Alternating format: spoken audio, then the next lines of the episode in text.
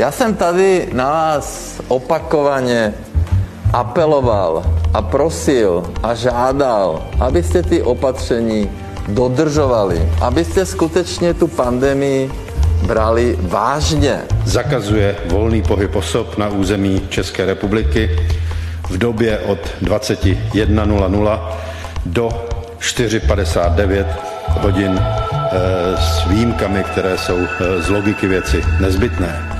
Česku se prohlubuje koronavirová krize.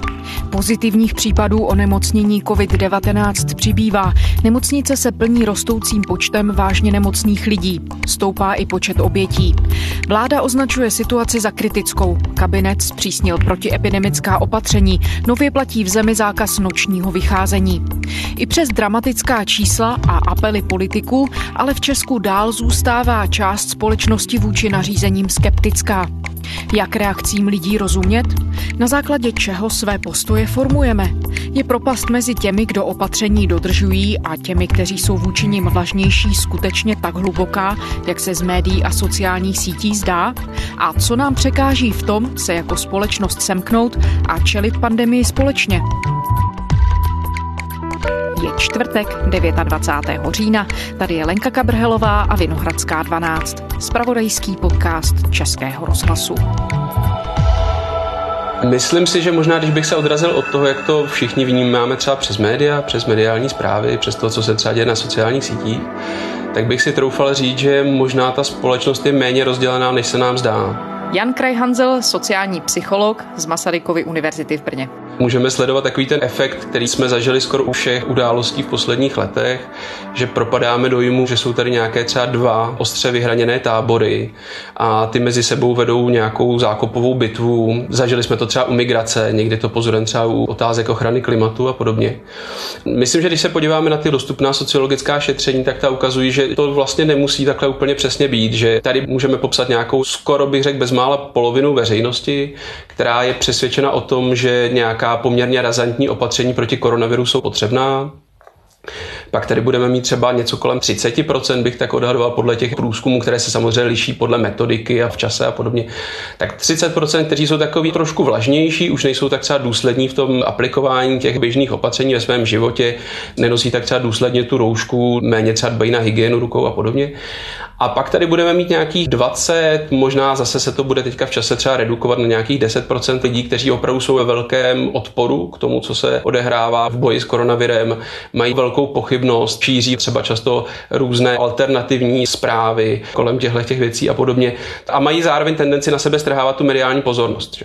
Ať už jsou to nějaké celebrity, které vlastně přicházejí s těmi alternativními názory, anebo jsou to samozřejmě i lidé v našem bezprostředním okolí, kteří nějakým způsobem se vymezují bojují proti tomu mainstreamu. Ale vlastně se zdá, že jsou hlasitější, než doopravdy to zastoupení ve společnosti je. Jsou hlasití, protože jsou velmi přesvědčení o svém tématu, o své agendě, ale zároveň se jim dostává i velké pozornosti médií. Asi není teďka důvod a myslím, že by to bylo trošku zvláštní, nelogické, kdyby se rozhodli podporovatelé opatření v boji proti epidemii pořádat nějakou velkou demonstraci a tam se schlukli a tělo na tělo, by tam společně něco demonstrovali. Naopak, když se sešla nepříliš početná skupina na staroměstském náměstí, a byly kolem toho i nějaké dramatické záběry v televizi, tak samozřejmě to tu mediální pozornost přitáhne a pak máme najednou pocit, že je tady poměrně početná skupina.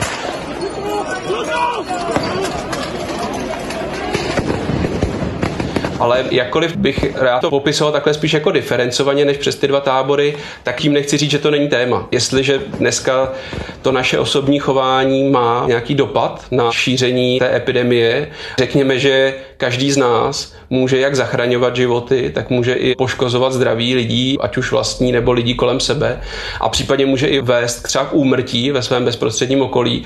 Tak prostě pokud si řekneme, že tady máme a teďka opravdu ty šetření se v tom liší, buď to budou jednotky procent, třeba podle nějakých průzkumů, ale můžou to být taky třeba 15, 20, možná i trošku ještě víc procent lidí, kteří opravdu nedodrží opatření a chovají se vysloveně v této situaci rizikově, tak to samozřejmě je téma, kde si myslím, že ty názory lidí by nás měly zajímat. Měli bychom o tom přemýšlet a pořád je tady ještě ta skupina těch, jak jsem je nazval, vlažní, eh, která je 30% a která také může být v mnoha ohledech riziková. Já rozumím tomu, že je hrozně těžké mluvit v nějakých generalizacích, ale co se tedy o sobě jako o společnosti, české společnosti dozvídáme? Když se na to díváte očima sociálního psychologa, rozumíte tomu, co se s tou společností děje a dokážete to popsat? No, my si potvrzujeme třeba jako sociální psychologové věci, které o té společnosti víme docela dlouhodobě. Z tohohle hlediska je to relativně bolestivé opakování si věcí, které jsme se učili už na vysoké škole v kurzech sociální psychologie a věcí, které já přednáším na katedře environmentální studií u nás na Masarykově univerzitě v Brně. To znamená, víme, že třeba je velmi malá odpověď lidí nebo respektive reakce lidí, příznivá reakce lidí na informace. Že to, že lidem řeknete, že něco nějak je, tak ještě vůbec neznamená, že se podle toho ti lidé budou chovat. Známe to z běžného života, ne každý kuřák, když uslyší informaci, že kouření škodí zdraví, tak okamžitě odloží cigaretu a už se nikdy nezapálí. Když to řeknu s nadsázkou.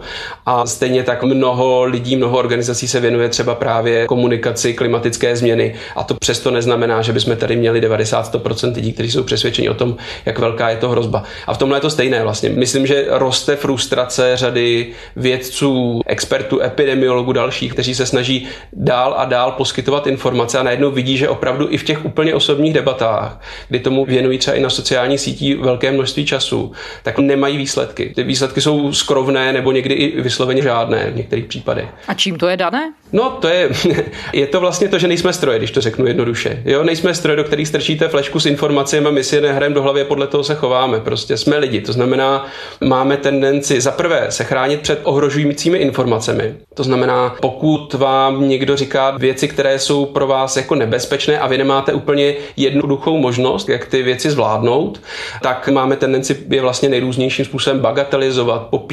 intelektualizovat a podobně, racionalizovat. To třeba by bylo případ, kdyby vám třeba někdo oznámil, že máte nějakou velmi nebezpečnou diagnózu, která vlastně může být smrtící v příštích letech, ale třeba na to není žádný lék. Tak spoustu lidí to v tu chvíli vytěsní. A tady ta situace je v něčem trošku podobná. To znamená, je to jako vyhýbání se nepříjemným pocitům. Zároveň je tam nějaká silná něco, čemu se říká v sociální psychologii kognitivní dozonance. To znamená, snaha vidět ten svět tak, aby mi dával smysl a aby to pořád pro mě zůstávalo jako přívětivým místem. A ti lidé neřeší ve svém životě jenom svoje zdraví. Oni řeší samozřejmě i svoje živobytí, řeší i třeba to, jak dokážou společně spolužít v jedné domácnosti po dobu několika týdnů nebo měsíců se svými dětmi, doučovat je u toho mít home office a podobně. To znamená, mají tam celou řadu nejistot, mají tam celou řadu úzkostí, jak co zvládnou. A samozřejmě jeden ze způsobů, jak se tomuhle jako vybránit, jak vlastně vzdorovat té situaci, je to si to vlastně nepřipustit ten problém.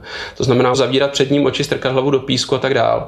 Byla třeba velmi zajímavá věc teďka v posledním průzkumu Daniela Prokopa, který ukazuje, že lidé, kteří se negativně vymezují vůči těm přijatým opatřením, tak mají tendenci velmi podceňovat i počet lidí, kteří jsou v tuto chvíli hospitalizovaní v nemocnicích, na rozdíl od zbytku společnosti.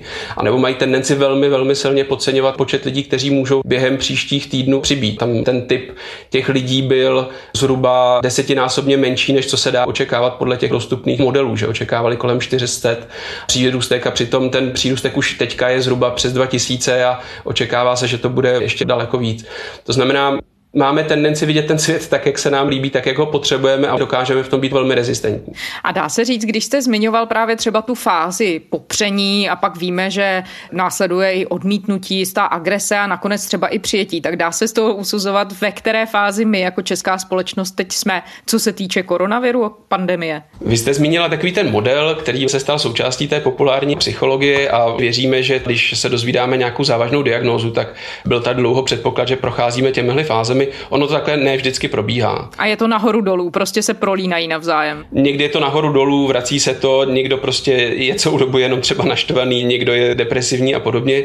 Z tohohle hlediska říct, kde jsme se těžko dá odhadnout, protože já bych tam neviděl úplně přímou logiku. Opravdu záleží, jak se bude vyvíjet třeba i ta vládní politika v těch příštích týdnech a podobně. Ale to, co je důležité si na tom opravdu uvědomit, je, že v některých případech platí, že čím víc ti lidé se cítí ohrožení tou situací, ať už z ekonomických nebo nějakých osobních důvodů, tak tím víc v tom můžou být rezistentní. Dělali se třeba i výzkumy, které ukazovaly, že v oblastech, kde hrozí zemětřesení, tak největší tendenci spochybňovat zemětřesení mají lidé bydlící v budovách s nejnižší kvalitou statiky. Protože kdyby to přišlo, tak pro ně je to z největší pravděpodobností ztráta života, tak ti lidé byli nejrezistentnější, přijmou ty informace ohledně toho, s jakou pravděpodobností třeba to zemětřesení přijde, například brát to takhle jako komplexně a v tom myslet i třeba při designování nějakých těch vládních opatření. No tak teď, když víme, že část tady těch reakcí je de facto nevědomá, je to úplně přirozená obrana každého jednoho člověka a de facto potom tedy nějaké třeba sociální skupiny bránit se nějakým opravdu traumatickým předpokladům nebo možným zážitkům a dopadům. Tak ale přeci fungujeme jako společnost a musí přijít nějaký další krok, jakým způsobem tomu můžeme čelit. Co se ukazuje jako nejefektivnější věc? Je to kvalitní leadership nebo je to semknutí společnosti a co v tom českém kontextu funguje, co nefunguje? Já to možná zkusím rozdělit na dva kroky, jestli můžu. Na první, co vidíme kolem sebe a potom druhé, co by bylo prospěšné v té situaci zkoušet dělat. My máme vlastně hřiště, kde hraje celá řada hráčů a ne všichni jsou za jeden tým. A to je přirozené, to teďka neříkám jako kriticky, ale média mají jinou potřebu než vláda. Lidé, kteří třeba mají živnost, kterou ohrožuje koronavirus, tak mají jiné potřeby než lidé třeba ze státního sektoru, kterým třeba běží mzdy běžně a tak dále. Celé je to jeden obrovský sociální konflikt. Můžeme si i všímat, že třeba třeba od toho září nám poměrně evidentně narůstá napětí ve společnosti, přibývá těch sociálních konfliktů, ať už ve veřejném prostoru nebo na té úplně osobní úrovni. Třeba ty média, myslím, že sehrávají poměrně silnou významnou roli a velmi často negativní. Nechci to teďka paušalizovat, ale jestliže jsem tady popsal třeba skupinu, která má silnou potřebu bagatelizovat a popírat tu hrozbu, tak co to je? To je velká poptávka po nějaké útěše. Potom, že někdo přijde, obejme nás, pohladí nás po hlavě a řekne nám, hele, to je všechno jenom zlej sen. To se nám všechno jenom zdá, to si na nás vymysleli, aby nás nějak zmanipulovali. Je důležitý pít bylinkový čaje, chodit hodně na vzduch a všechno bude dobrý. Jo, buď v pohodě. Teď je otázka, kdo tohle ale má udělat. Mají to dělat média, nebo to mají dělat politici, nebo si to mají suplovat lidé navzájem? No já si myslím, že aktuálně to dělá Janek Ledecký a Ilona Čáková, jo. A to je to nebezpečí.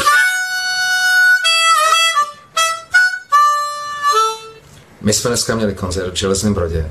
Bylo tam spousta lidí, skvěle se bavili, tančili, zpívali v kostele, i když se to dneska de facto nesmí. A já jsem jim v tom nebránil. Protože si myslím, že tyhle ty radostné momenty jsou v této podivné době to nejcennější. A že si je nesmíme nechat. No, možná se mnou někdo nesouhlasí, ale já jsem si připravil tady takový graf. Který Samozřejmě já si myslím, že to mohlo plně vyhovět je nebezpečný. Ale jenom jako chci na to upozornit, že třeba tady je teďka obrovsky silná ta společenská poptávka po té útěše. Jo. Když se budeme odpichovat k tomu, co by bylo třeba prospěšné, tak myslím, že jako ten leadership, který jste zmínila, zkouší v tom Německu Angela Merkel. Jo. Můžeme teďka ponechat hodnocení jejich politických kroků v jiných oblastech, ale nicméně to, že ona zároveň nabídla nějaký směr, nějaké jasné informace, nějaký soubor kompetentních opatření a zároveň zahrála i takovou tu matku národa, teďka to říkám jako ve čtyřech uvozovkách pro jistotu. Und was jetzt ganz wichtig ist, und deshalb möchte ich auch nochmal an die Bürgerinnen und Bürger appellieren, in dieser entscheidenden kritischen Phase des Herbstes ist es ganz, ganz wichtig, dass alle auch mitmachen weiter. Která nějakým způsobem dala najevo soucit s těmi, kteří jsou nejohroženější, dala najevo soucit s těmi, kteří jsou teďka vystaveni nějaké velké nejistotě a úzkosti, tak to všechno je potřeba. My víme, že i třeba předseda vlády ve svých televizních vystoupeních podobnou polohu zkoušel. A zase ponechám na hodnocení posluchačů, nakolik to bylo důvěryhodné a tady ta role se mu podařila nebo nepodařila.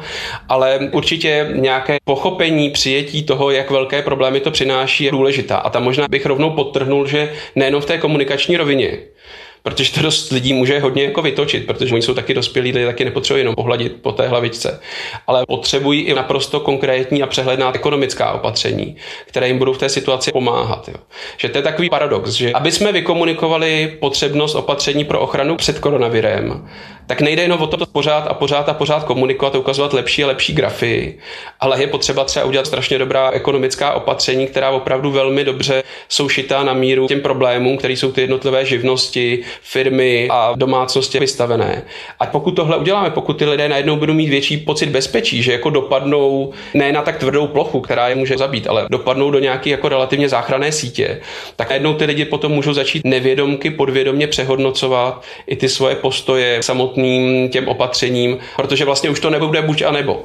Už to nebude buď to přijmu a budu trpět, ale budou mít možnost si říct, ano, já tu situaci můžu zvládnout, i pokud to přijmu. Když jste zmiňoval tu potřebu nějakého jako přijetí v uvozovkách pohlazení, teď samozřejmě mluvíme o fázích, které se odehrají předtím, než dojde k nějakému třeba násilnému vylití té situace typu demonstrace na staroměstském náměstí. Ale když tohle všechno tedy nepřijde, tak co se děje s tou společností potom? Narůstá v ní agrese, právě která může vrcholit tím, co jsme viděli během demonstrace na staroměstském náměstí například, nebo jaké procesy potom další se tam startují? Já se přiznám, že to úplně nechci domýšlet do důsled. Tam někdy může být i velmi nepříjemný efekt toho, že některé věci, které se začínají říkat na hlase, potom postupně jakoby naplňují v té sociální realitě. Takže já bych v tom byl raději opatrný, ale myslím si, že je evidentní, že nárůst frustrace na všech stranách neprospívá nikomu a může to samozřejmě vést jak k nějakému růstu napětí v jednotlivých domácnostech a rodinách, tak to může i vést k nějakému zhoršování, vyhrocování třeba té politické situace. Vy už jste dával paralelu s tím, co zjišťujete a čím se zabýváte za obyčejných okolností a to jsou environmentální studie a postoj lidí ke klimatické změně, ale také jste se v minulosti zabýval chováním lidí během pandemí ve středověku. Vy jste se zabýval konkrétně obdobím morových ran ve městech. Co jste zjistil? Dá se říct, jakým způsobem se chováme dnes v porovnání s tím, jak se chovali naši předkové za středověku? Tak já bych možná zdůraznil, že ta paralela je samozřejmě lákavá, ale byl bych to velmi opatrný. Morové rány měly úplně jinou smrtnost, než má dneska koronavirus. A pokud to porovnáme z hlediska těch reakcí lidí, z hlediska chování lidí, tak tam paralely najdeme, ale to neznamená, že ta epidemie je stejně závažná, že je stejně smrtící, stejně jako může mít stejně devastující dopad třeba na tu západní společnost. Pro mě to zajímavé je, já jsem tady ty věci se k ním vracel po letech, když se začal blížit koronavirus k hranicím České republiky někde na přelomu února a března. Asi se dá říct, že opravdu v mnoha ohledech lidé reagují na tento typ rizika pořád velmi podobně. Ne tak vyhroceně samozřejmě, protože ta situace není tak závažná, znovu opakuji, ale podobné reakce tam vidíme. Vidíme tam na jednu stranu velký altruismus, který jsme tady třeba viděli v tom březnu, kdy velké skupiny lidí se začínaly angažovat. Někteří i třeba skoro po mnoha, mnoha letech, někteří poprvé v životě v těch věcech veřejných, to znamená, šili se ve velkém roušky, dělali se různé iniciativy na podporu zdravotníků a podobně dávala se víc krev a tak. To v těch středověkých městech taky bylo, byly tady sítě, cechy, které pomáhaly těm nemocným. Velkou roli v tom sehrávaly klášterní řády, které se staraly o ty nemocné a v některých středověkých městech až to vedlo k absolutnímu vymření těch řádů, že do posledního tam položili ten svůj život při té péči o ty nemocné. Máme tady i příběhy dochované v těch středověkých kronikách vyšší úrovně nějakého sobectví, nějaké bezohlednosti. Máme případy, kdy lidé třeba zazdívali zaživa svoje blízké, svoje příbuzné aby to od nich nechytili, jo, aby ochránili sami sebe. A myslím, že i s tím jsme se tady bohužel setkali, takové ty názory jako tak prostě nějací starší lidé zemřou, stejně by je to dřív nebo později čekalo, my to zvládneme, společnost bude zdravější a podobně. To vlastně v sobě má ten prvek, chtě nechtě nějaké bezohlednosti, osobectví, kdy vlastně nejsme třeba schopni si představit situaci 80-letého člověka, který by jinak sebou mohl mít třeba ještě pět let docela hezkého života s vnoučaty. My si řekneme, mávneme na tím ruku, no řekne, že jeho pět let není tak důležité důležitých jako mých pět let, tam tu paralelu nemůžu nevidět.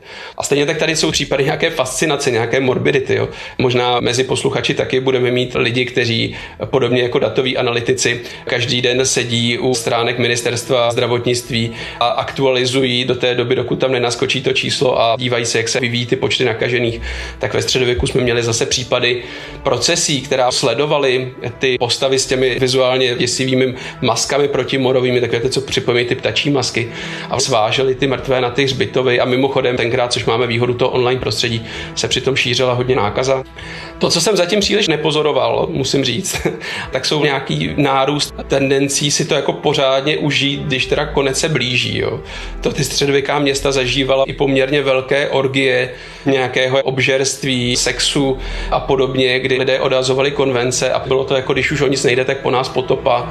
A co zítra kdo pak ví, zítra si lehnem do rakví. Jo. To léto byste k tomu tady nepřirovnal, kdy všichni vyráželi ven a tvářili se jako, že koronavirus neexistuje? Tak znovu ta situace není tak vážná, tak možná ani ty orgie nejsou tak exemplární, ale v podstatě jsem měl pocit, že se spíš lidé chtějí tak vrátit k tomu normálu, což bylo to heslo někdy od května do července. Vracíme se k normálu. No tím, že jsme takhle hezky schopní popsat všechny, dejme tomu, negativní jevy, které se začnou s tou společností dít a prostě zcela přirozeně přicházejí, tak máme v zásobu také těch nějakých konstruktivních řešení, které můžeme dělat, aby se ta společnost nepropadala, řekněme, do těch temnějších impulzů, ale aby naopak byla schopná se opravdu semknout a jednat nějak pospolitě, protože to, jak se ukazuje, zdůrazňují všichni odborníci, je asi jediná cesta k tomu, jak se dá ta pandemie zvládnout rychle nebo při nejmenším rychleji a pokud možno co nejméně vedlejšími důsledky. Tak já zkusím ve velké rychlosti říct několik možných opatření, protože jich je poměrně dost. V tom ty behaviorální vědy, které se zabývají právě lidským chováním, můžou nabídnout nějakou inspiraci. Jo.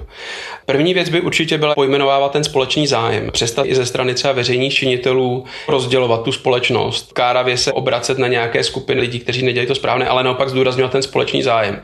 Nikdo si nepřeje devastaci ekonomiky, nikdo si nepřeje, aby nebyla nedostupná péče pro běžná onemocnění, nikdo nechceme strávit třeba Vánoce v izolaci. Tady je vlastně teďka strašně silný, strašně silné hodnoty úplně společné, které by bylo potřeba ochránit i nějakou společnou akcí. Takže neustále se vracet k těm společným hodnotám v tomhle. Druhá věc, snažit se maximálně odpolitizovat to téma. My jsme do té krize vpluli s ústavními činiteli, kteří poměrně dost na základě, co víme z průzkumu veřejného mínění, rozdělují tu společnost. Hodnocení premiéra Andreje Babiše velmi rozděluje tu společnost, má fanoušky a má tvrdé odpůrce. Podobně je to třeba u Miloše Zemana. A myslím si, že čím větší depolitizace toho tématu bude, tím to bude jednodušší, protože bude i pro třeba silné odpůrce té vlády jednodušší přijmout ta opatření, pokud je bude třeba servírovat, pokud možno neutrální odborník. Takže myslím, že čím více se stáhne třeba premiér v těchto otázkách do ústraní, tím lépe. Naopak by se třeba mohl s plnou vervou věnovat ekonomickým opatřením. Další věc je, a to je vytvořit nějakou sadu nástrojů, a to je jak komunikační, tak i politických, které lidem pomůžou tu situaci zvládnout. Čím méně se lidé budou bát, že to nezvládnou, tak tím je větší šance, že budou ochotní spolupracovat v té situaci. To za prvé znamená velmi dobré politiky na podporu těch nejohroženějších skupin veřejnosti, myslím v oblasti ekonomiky tak zároveň i úplně jednoduše těm lidem třeba v pozici médií nabíze návody, inspirace, jak zvládnout třeba vysoký stupeň izolace, které zažívají ty rodiny. To jsou věci kolem psychohygieny, společných aktivit, výuky s dětmi do školy, recepty, návody, tyhle ty věci, protože spoustu lidí je v té situaci poprvé a neví si s ní rady. Nikdy spolu třeba nestrávili ani tolik toho času. A samozřejmě ještě pořád opakovat třeba i ty jednoduché informace o tom, jak snižovat riziko nákazy. Jo? To znamená říkat třeba, jakou efektivitu mají roušky, jaké mají respirátory, za kolik dneska už peněz se dají sehnat ty respirátory, podobné věci. Další věc je přibližovat vzdálené. Ten koronavirus je pořád pro českou společnost vzdálená hrozba, ku podivu, byť jsme první na světě v tom počtu případů. A to prostě proto, že jsme si neprožili to jaro.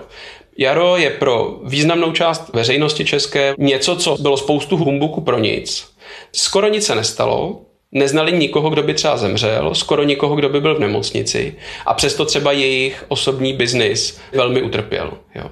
A to je nějaká vstupní pozice, se kterou vstupovali teďka do té podzimní fáze a to znamená velká skepce, velká nedůvěra.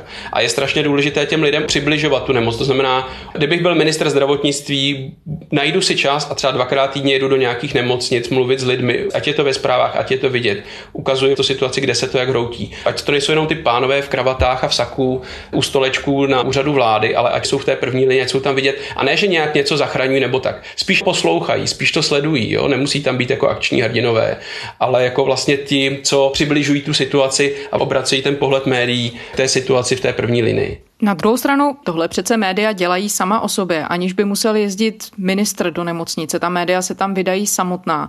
A zdá se, že to ale stejně veřejnost nepřesvědčí, nebo že prostě ten obrázek, který tím jde ven, tak pro řadu lidí není přesvědčivý. Je to jedno z té řady opatření, které si myslím, že by té situaci jako pomohly. Myslím si, že tam je nějaký i vzkaz, že se ty věci nevymýšlí, že on je to trošku jako symbolika, trošku je to o té vizualitě.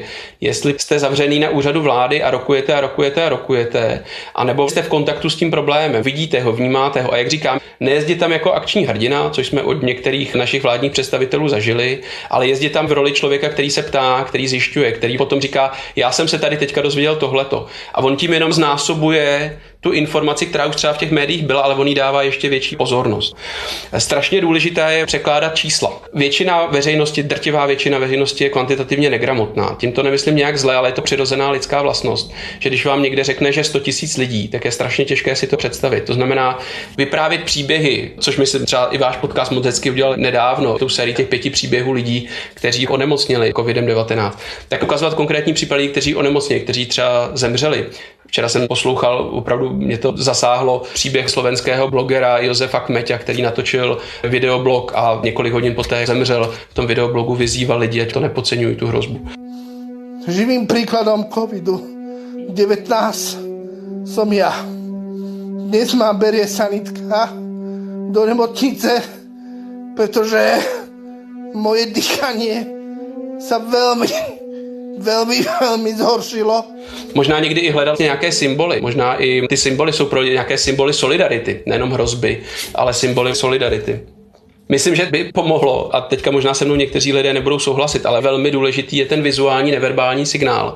Velmi by pomohlo, kdyby třeba reportéři, redaktoři České televize třeba vystupovali i ve studiu v rouškách. A nebo třeba se štíty, ale dávali najevo už jako neverbálně, že ta situace je tak vážná, jako byla na jaře, protože spoustu lidí neposlouchá ty zprávy, které oni říkají, ale důležité je to, jak ta situace vypadá. A oni, pokud tam třeba stojí vedle sebe, tak my můžeme vědět, že se nějak střídají nějaké směny a podobně, ale nemá to tu vizuální naléhavost, jako měli, když jsme třeba pozorovali na jaře v rouškách. Jo.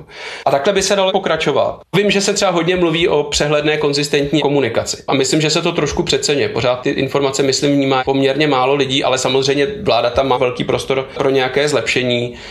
Myslím, že to hlavně, abych to shrnul hesly, jako pomáhat lidem v těžké situaci, nejenom jako té koronaviru, nejenom těm nemocnicích, ale i všem těm ostatním a zároveň překládat tu situaci pro úplně obyčejné lidi.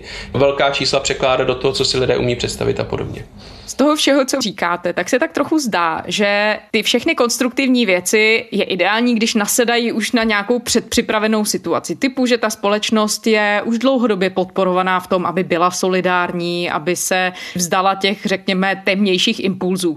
Nevybírá si Česko teď v tuhle chvíli dluh toho, že za posledních třeba 20-30 let to opravdu nebyly věci, které by nám tu někdo zdůrazňoval, že je důležitější hledat společná témata, než ta, která nás rozdělují, že je důležitější snažit se, když to řeknu hodně zjednodušeně, opravdu táhnout za jeden pro vás, než hledat své vlastní a zdůrazňovat své vlastní partikulární zájmy? Zní to hrozně hezky, ale jenom přemýšlím, jak to jde dohromady s tou přirozenou povahou demokratické soutěže, již jako přirozenou povahou je to nějaký politický boj. Mám pocit, že vlastně i země, které jsou poměrně rozděleny, tak tu situaci zatím zvládají lépe nebo s menší nedůvěrou. Já kdybych řekl, že jako kde máme dluh, tak bych možná přemýšlel třeba o tom, jak už vzděláváme děti, studenty na školách. Jak silná je tady třeba pozice mediální výchovy, nějakého kritického myšlení, ověřování informací. Jak moc se třeba děti potkávají ve výuce s tím, že si stanoví nějakou hypotézu a pak si kriticky ověřují tím, že sami sbírají data, to znamená nějaký základ vědeckého myšlení. A nebo konec konců i nějaká aplikovaná matematika, která není jenom o tom, že spočítám panu učiteli rovničku do písemky, ale která je o tom, že si třeba umím představit tu exponenciál, což teď, jak ukázal výzkum vědců z Cambridge, tak je vlastně klíčový faktor v tom, jestli lidé jsou rezistentní vůči hoaxům v téhle oblasti nebo naopak jsou jim otevření. Přemýšlel bych, co jsme zanedbali v té výchově, ve vzdělávání. A myslím, že to je trošku i v tom veřejném prostoru. Já myslím, že tady třeba velmi silnou roli v českém prostoru prostředí. A teďka já neříkám, že to je opravdu jediný výnik, to bych chtěl udělat tři vykřičníky, jo. ale v českém prostředí má velmi silnou roli takové to, můžeme to nazvat ezoterické hnutí, léčení krystaly, astrologie, anděle a jde to ještě někam k reptiliánům a podobně. Dlouho to hrálo roli takových jako neškodné, trošku kuriozní skupiny veřejnosti. Byť Česká republika v tomhle dosahuje vlastně nejvyšší hodnot třeba v rámci nějakých celoevropských sběrů právě v důvěře tady v tyhle ty praktiky. A lidé třeba jako Jaroslav Dušek nebo pan doktor Hnízdil, tak tady mají neuvěřitelnou prodejnost těch svých věcí a vlastně skoro nikdo to neřešil. Skoro nikdo s tím nepolemizoval a podobně. A já myslím, že se teďka ukazuje, co to dělá, když se lidé odnaučí myslet Když vám někdo řekne, mě nezajímají žádné studie, mě nezajímá žádné prameny, nám to zní dobře, tak to asi bude pravda. A z tohohle hlediska třeba my máme tu tradici toho popírání vědy úplně jinou než je třeba v Americe, která je hodně náboženská. My máme vlastně nenáboženskou, my máme takhle ezoterní. Ale vidíme, jaké nám to potom dokáže způsobit problémy, protože zatímco třeba lidé, kteří pracují s daty a datoví analytici, tak ty v celku na přelomu srpna a září věděli to, co tady bude teď. A tam teďka je nulové překvapení, když se v té komunitě pohybuji. Tak lidé, kteří třeba mají blízko k těmhle směrům, proudům, tak ty doteďka mají tendenci, bohužel, a jsou to mimochodem velmi často inteligentní lidé, jo, to zdůraznuju, ale třeba podceňovat tu hrozbu, protože vědě nevěří, exponenciálu si představit neumí a je tam velká nedůvěra k tomu, co se říká a velká, řekněme, zranitelnost z hlediska právě těch dezinformací. Takže to zase jde zpátky k důvěře. Zase to jde zpátky k důvěře. A zároveň to před nás ještě klade úplně dlouhodobé historické otázky. Jak moc je teďka ta společnost schopná třeba nějakého sebeomezení? right. Jestliže máme dějiny 20. století v moderní společnosti a teďka je to 21. jako spojené s neustálým nárůstem individualismu, který nám vlastně přinesl jako nebývalou osobní svobodu, která tady nikdy nebyla. Přinesl nám skvělé věci typu wellness studia, masáže prostě a podobné věci, kdy vlastně smyslem jenom opečovat sám sebe, tak zároveň, jakou máme teďka schopnost vlastně si říct, možná to, že si nemůžu dojít do své oblíbené kavárny, není to nejdůležitější. Jsem schopný se uskromnit. Že když si vzpomenu na začátek druhé světové války na Velkou Británii, tak tam posílali rodiče svoje děti na venkov, aby je uchránili před bombardováním a zase rodiny z venkova se ujímaly cizích dětí a starali se o ně. Zkusme si něco takového představit v dnešní době, kdy spoustu lidí říká, že nebude přece nosit nějaký kus hadru na obličeji a má pocit, že to je zásadní zásah do jeho osobních svobod. Na jednu stranu poměřuji svět tím, co je pro mě příjemné a nepříjemné a tím to pro řadu lidí končí. A to nechci říct jako moralista. Já říkám, individualismus je něco, co osvobodilo tu společnost, co jí dalo nebývalou možnost nějaké seberalizace a podobně. Ale má to i tuhle odvrácenou stránku, když jde o nějaký sepětí sil kolektivní.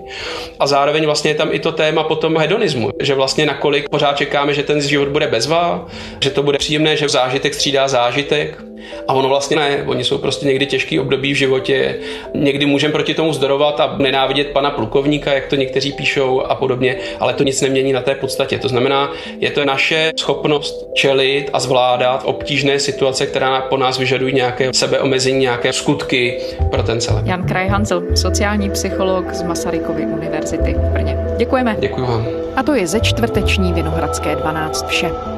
Poslouchejte nás na našem spravodajském serveru iRozhlas.cz a také ve všech podcastových aplikacích. Pokud nás posloucháte rádi, ještě pořád můžete hlasovat v anketě Křišťálová lupa a podpořit nás v kategorii Nejlepší podcast. Podpořit můžete i naše kolegy z iRozhlasu. Děkujeme a díky, že posloucháte. To byla Lenka Kabrhelová. Těším se zítra.